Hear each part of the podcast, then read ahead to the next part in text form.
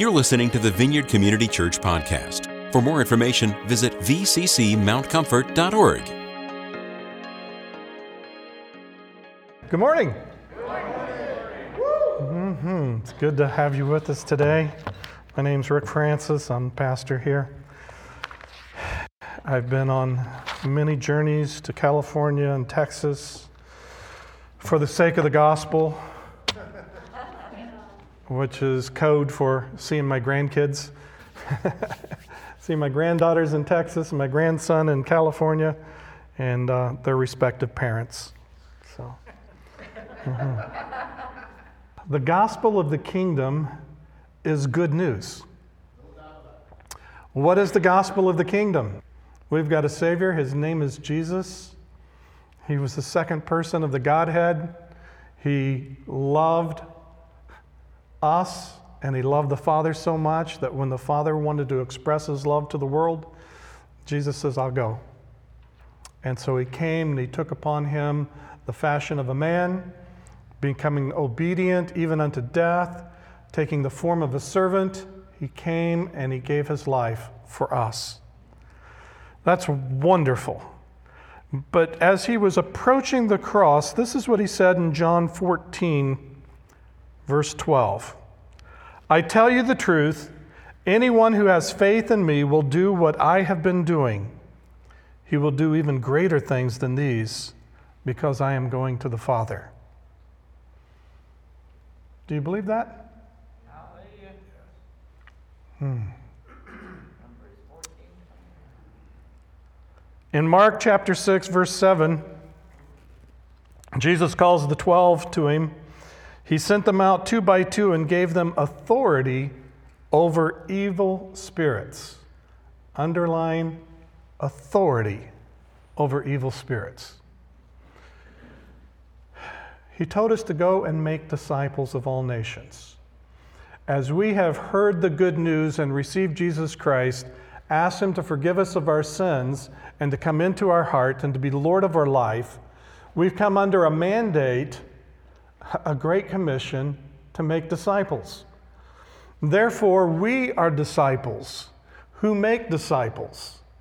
We're not just Christians who get to go to heaven.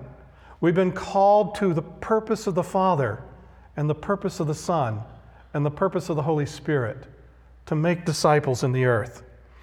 And to that end, the Lord Jesus gave the original 12 authority over evil spirits. Look to your neighbor and say, Do you know that you have authority over evil spirits?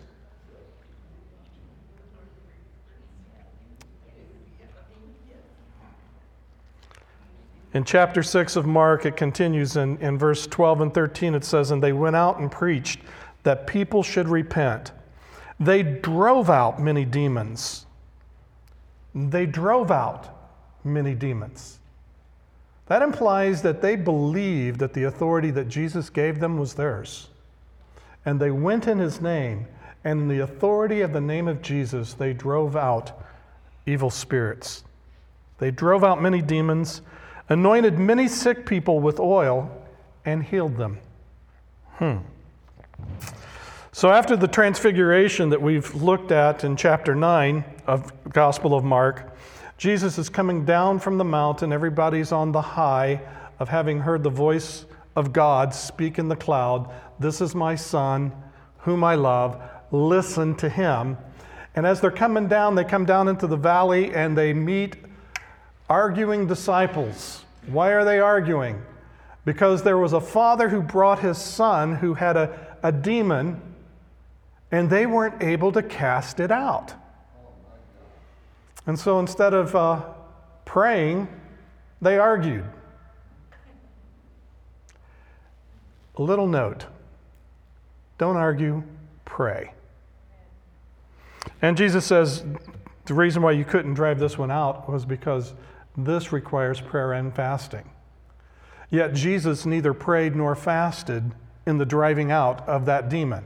If you look at the, the account, it doesn't say, then Jesus looked to the Father and he prayed, Father, cast out this. He, he didn't do any of that. And there's no record that he was fasting But what he's saying is the intimacy that prayer and fasting, these disciplines that develop in our lives, it's that level of intimacy with God the Father that makes the authority of Jesus a reality in our life continuously. And Jesus, in constant fellowship with the Father, when he comes to the situation, he's just able to speak to it. And the boy's set free. Hmm. Let's take note of that. Now we come to this point in chapter 9. and John, the beloved, the disciple whom Jesus loved, according to John himself, he comes to Jesus and he says, Master, well, let's just read the text. This is what we're going to teach on. Teacher, said John, we saw a man driving out demons in your name and we told him to stop because he was not one of us. Do not stop him, Jesus said. No one who does a miracle in my name can in the next moment say anything bad about me. For whoever is not against us is for us. I tell you the truth anyone who gives you a cup of cold water in my name because you belong to Christ will certainly not lose his reward. Let's pray. Holy Spirit, as we come under the hearing and the authority of, of your Holy Scriptures, we ask that you would make them alive, that you would breathe upon our hearts, that they would be open and receptive to hear the truth of what you're saying to the church today. Give us eyes to see, ears to hear, and hearts to receive the full message of the gospel of Jesus. For we ask it in his name. Amen. So John says, Jesus, we saw a man driving out demons in your name, and we told him to stop. What? We saw people passing out food on the side of the road in the name of Jesus, and we said, Hold on, hold on, hold on. You can't do that. You're not a part of our food pantry. You got to be a part of the vineyard and you got to be a part, you got to be signed up in the volunteer, you got to go through the course. Then you can do food pantry ministry. Isn't this interesting?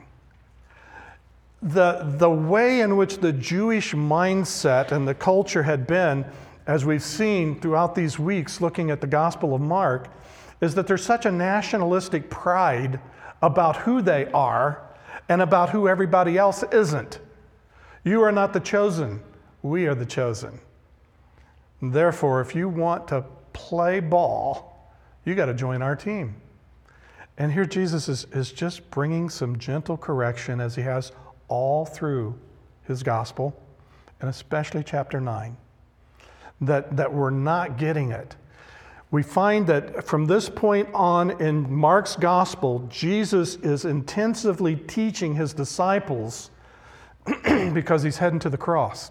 His time is short with them. And so he's not ministering to the multitude anymore. He's ministering to his disciples. And he's constantly correcting them about the error of their thought and how they're perceiving what the kingdom is and what it means to be a child of God. And so he's correcting. They're wanting to know who's the greatest among them. He takes a child he says, You must receive the kingdom like a little child.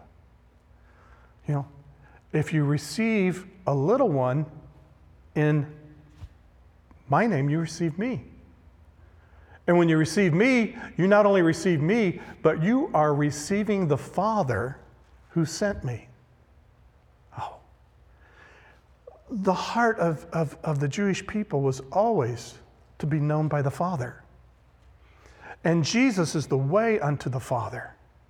And when we receive the Father, we receive, or when we receive the Son, when we receive Jesus, we receive the Father. And so Jesus is, is helping us understand what it is. The, the true longing of our heart is to know God the Father, God the Son, and God the Holy Spirit, the three in one. How do we do that?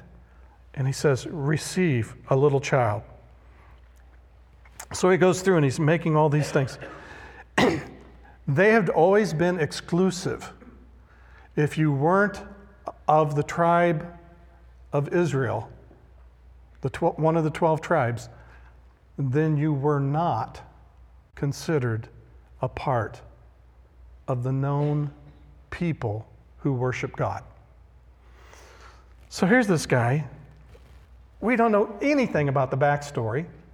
We don't know if he was at the Sermon on the Mount. We don't know if he was uh, when Jesus was doing deliverance and he, he saw how Jesus was doing it. All we know is that he was able to drive out demons by the authority of the name of Jesus. Now, just earlier, the disciples failed. They were unable to drive out demons. Before that, as we saw earlier in chapter 6, they were very successful in driving out demons.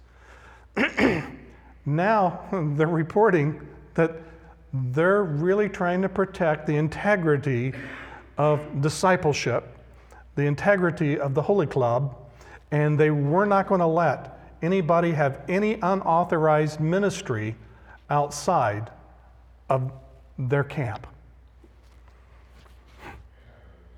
They're not one of us.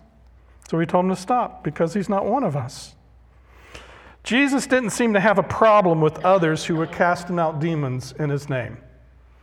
It never made Jesus uncomfortable. It was like, oh my, what, what's going to happen if somebody's doing. No. Jesus said, don't stop him. Why? No one who does a miracle in my name can in the next moment say anything bad about me. Hmm. Did you catch that? Jesus is more inclusive than we are. You got to be full gospel if you're going to be able to move in power. No, Jesus will use any believer who will hold on to the authority that he's given them and exercise ministry in his name. He will bless it. He will bless it. Every, every one. Amazing. now, it's really interesting. John says, There was a guy who was casting out demons in your name, and Jesus said, No one who does a miracle in my name will then turn around and badmouth me, will then turn around and speak evil about me. No. Now, did you catch this? It sounds to me like, in the context of this scripture, Jesus is equating casting out demons with a miracle. Hmm. Anybody want to do miracles? Sign up for casting out demons. And you will see miracles. Everybody eager? Going to put it on your Connect card on the back. Say, I want to sign up for casting out demons because I want to do miracles. it's like, uh, no, we'll leave that to Bob. Bob wants to do it. We'll, we'll just let Bob do that. So if you have a demon, go see Bob. He'll, t- he'll take care of it. it's one of those things that we, we don't like. Why? Because it's kind of ugly. Demons are just but ugly. That's all there is to it. They are just ugly. And when you're dealing with them, they lie, they do all sorts of harm, they torment, they, they deceive. Just nonsense. They're, they're nasty. So we need a holy janitor squad to go and do deliverance and, and to cast out demons. I think we need to get a, a new frame of reference of what deliverance ministry really is. We've got all sorts of historical examples, and we've had in the church some really bad examples of what deliverance ministry is. We need to get some good examples. We need to get uh, some understanding of what it is so that we know how to do it, so that we can, in the name of Jesus, free people who are being tormented and harassed. Now, it's really interesting as you look at Jesus and doing deliverance and casting out evil spirits, It's not like as he's going through the marketplace, he's looking for demons. You know, it's not like he's, he's got his antenna up and he's, he's just trying to see where's, where's a demon and then targets. He lets the demon come to him. It's, it, it's really interesting. The holiness of God, the presence that you carry in your intimate walk with Jesus as you go about life, you will upset the spiritual environment in people's lives. They won't be comfortable. And they'll start getting agitated, and there could be all sorts of different ways in which that looks in real life. It's when people want freedom that we minister to them. It's when people are interfering with the gospel, when people are interfering with other people's lives. That's when Jesus, he comes into the synagogue in chapter one. And as soon as he comes into the synagogue, this demon is announcing, I know who you are. You are the Christ, the Son of the Most High God. And Jesus said, Shut up and come out. Boom. Done. It wasn't a 32 hour ministry session. Because of the authority Jesus spoke, it obeyed. It already recognized who he was. It's like, okay, this is interesting. Jesus is showing that a miracle and casting out a demon go together. We want to see miracles in the church? Then we better not get kind of the cafeteria style of selecting that we like this ministry of, of healing sick people. We want to have this ministry of being able to prophesy the word of God and change life. We, oh, but, but casting out demons, we'll leave that to Bob. No. If we're going to be a church that believes in the miraculous, and experiences the miraculous on a regular basis, then we better know what to do when we come in contact with a demon. Why? Sick people oftentimes have demonic attachments. Jesus says this poor lady has been bent over like this, tormented by Satan. He took her physical condition and showed the spiritual dynamic that was causing it. It's like, okay, you can have the same, same physical condition and have multiple reasons for why they're there.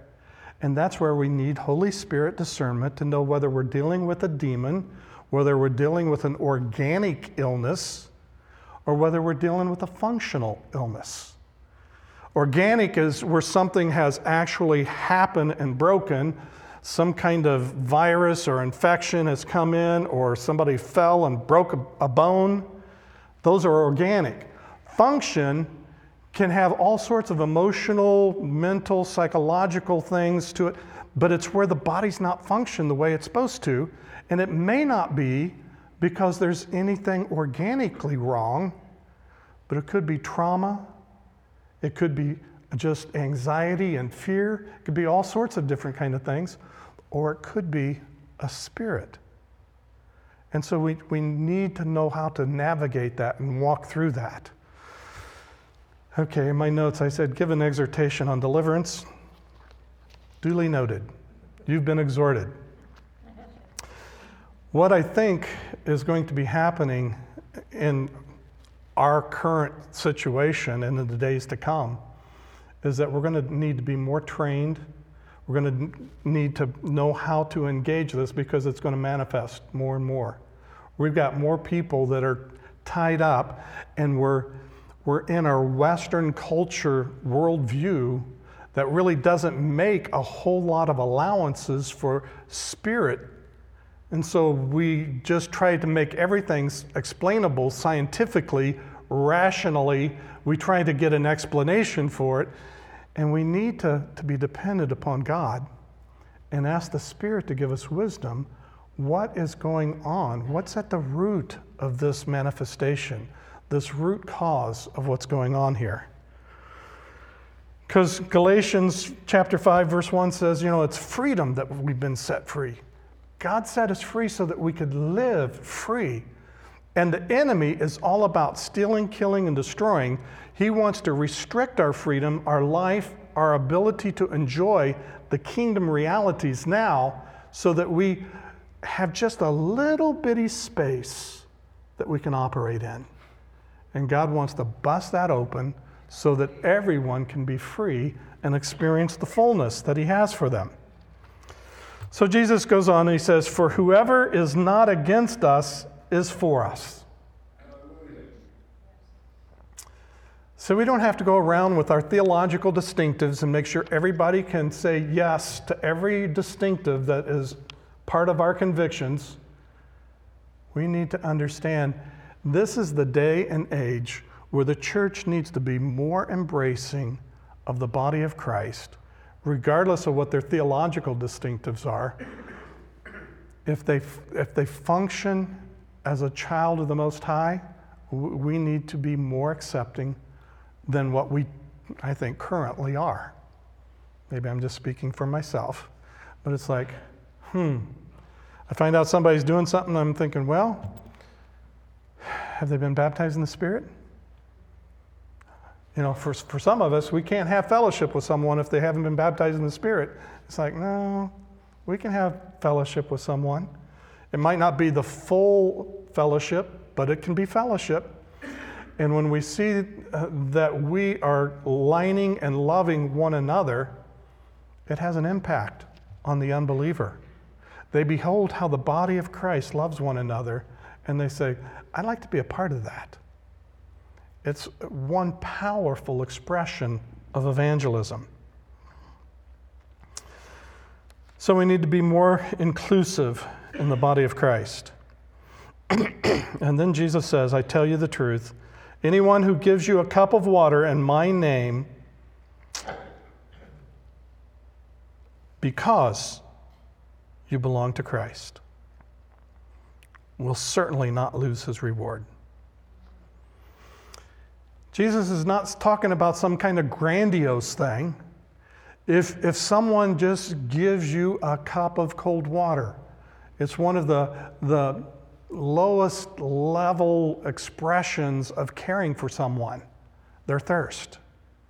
And you're able to give them a cup of water. Wow. He says, that will not go without reward. Because you belong to Christ.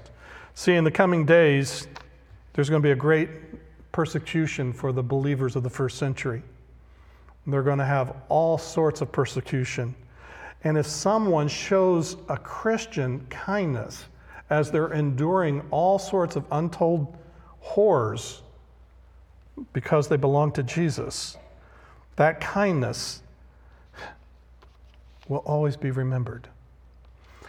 And for us, the ones who have an opportunity to extend a cup of cold water, I don't think it's limited to Christians.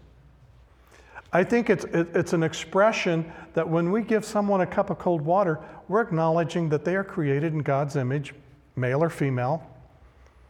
And as a result of that, there's a dignity that we need to honor, and we need to try to meet whatever their felt need is in that moment and care for them.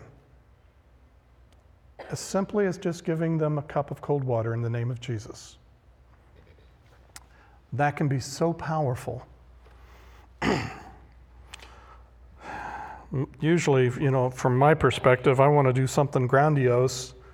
You know, I want to do something that really shows the power of the kingdom. And Jesus says, if you just if you just give them a cup of cold water, that that is powerful.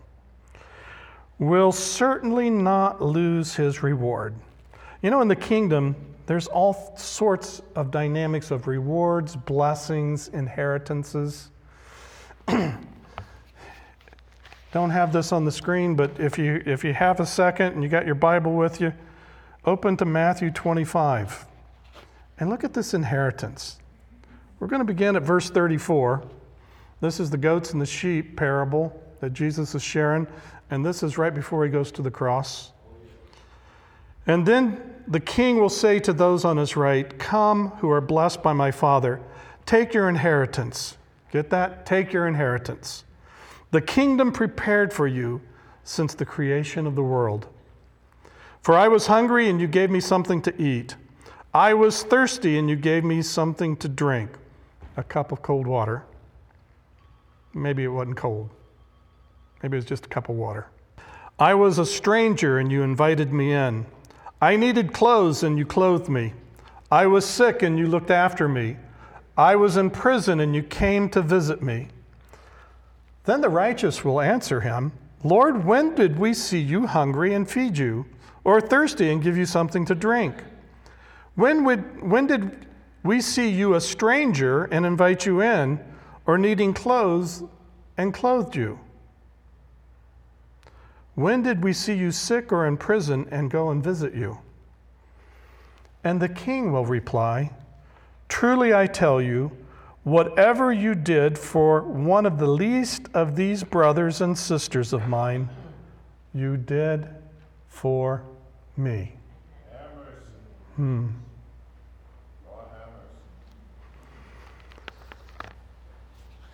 And so Jesus closes the book. If you do the meaningless task to meet the need of another person, you're doing it unto Him. The evil one tries to blind us from seeing Christ in those who are in need.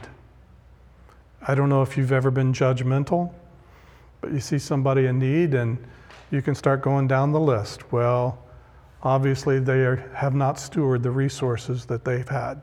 So now they're out on the street or they're, and, and we come up with all these, these lines of thought to keep us from having to minister to someone that maybe just doesn't look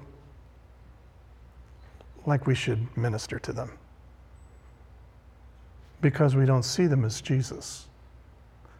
The next time you're out and the Holy Spirit taps you on the shoulder and highlights a person who's in need, and he shows you that this is an opportunity to minister unto Jesus.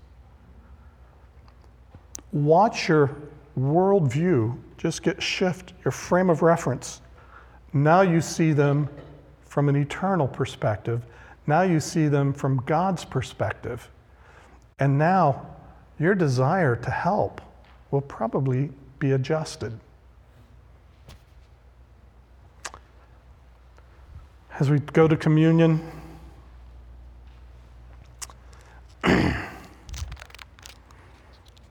we just acknowledge that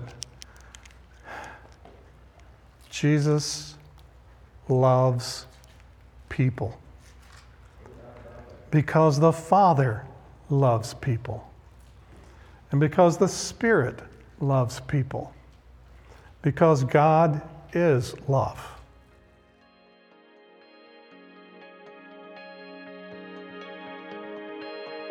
Thanks for listening to this week's podcast. To receive more audio content from the Vineyard, click the subscribe button in iTunes.